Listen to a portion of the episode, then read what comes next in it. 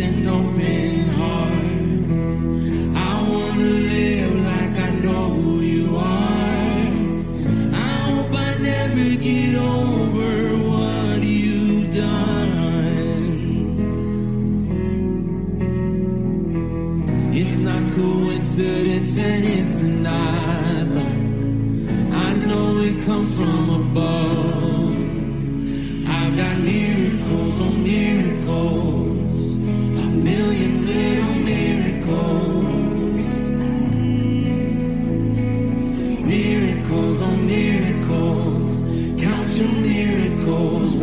Howdy,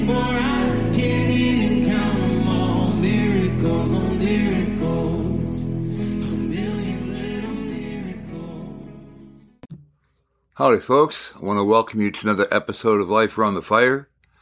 My name is David Hutari, and I'll be your host today. We are a podcast that is devoted to spiritual growth. And when I'm talking about spiritual growth, I'm referring to growth in our relationship with God and in our relationships with one another. What I'd like to do today is just take some time and share some things from my heart that I think are really beneficial for anyone, but especially if you are a person who's in transition in life, right? You're in a place where either age wise, vocation wise, if you're looking to change locations with a house, you're just in transition of some sort. There's an important principle that a group called Youth with a Mission or YWAM uses all the time. And the statement is this the way that a person leaves one place is how you're going to arrive at your next location. Or the way you leave one place is the way you're going to wind up in the next place. So, for example, if a person is very successful in the work that they're doing, and God has indicated to you that it's time for you to make a transition, the transition isn't so that you can leave one lousy job that you hate and your attitude is raunchy and you move forward and you expect just by moving forward that you're going to have a brand new attitude that's going to carry you through for years to come. That's a mistaken notion because the person that you bring along with you to your next location is you the baggage that you bring along with you is your baggage. So if you're successful and you are moving forward with an attitude of you get to move forward to see something else take place that's even more, you'll arrive at that next place with a good attitude and you're positioning yourself to succeed. It's important.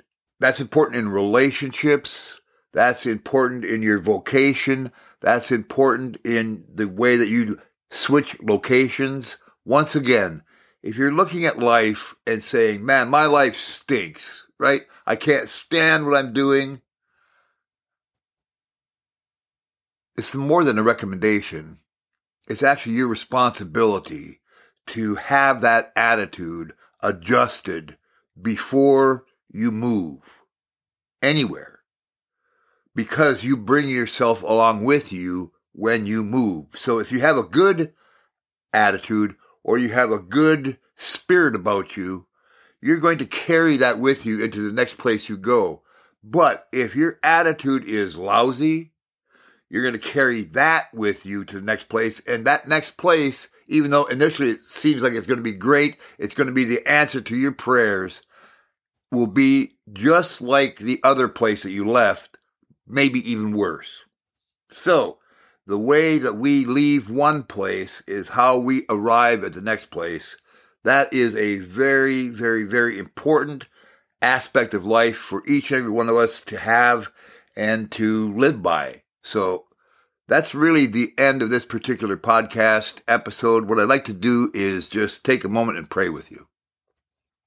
Father, God, really thank you so much for helping us, for you being the one that helps us with our attitudes, so that the way that we leave one place is the way that we can arrive at the next place and we can arrive where we're going in good shape. Help us be the type of people that represent you, that your glory would be reflected in our lives and that from our lives it would be demonstrated to the world around us. We look to Jesus and we find the supreme example. And so, Jesus, we honor you, we worship you, we elevate your name above every other name, and we declare that your name is going to cause every knee to bow and every tongue to confess that you are boss, you are Lord, you are God. And we pray these things in your name. We stand here as you in your name. Amen. Amen. Amen. All right, folks, I love you. I hope that you benefited from this today. If you have any thoughts, questions, concerns, please feel free to drop us a line at lifearoundthefire at gmail.com. We'd love to hear from you. We'll get back in touch with you. In the meantime, adios, amigos.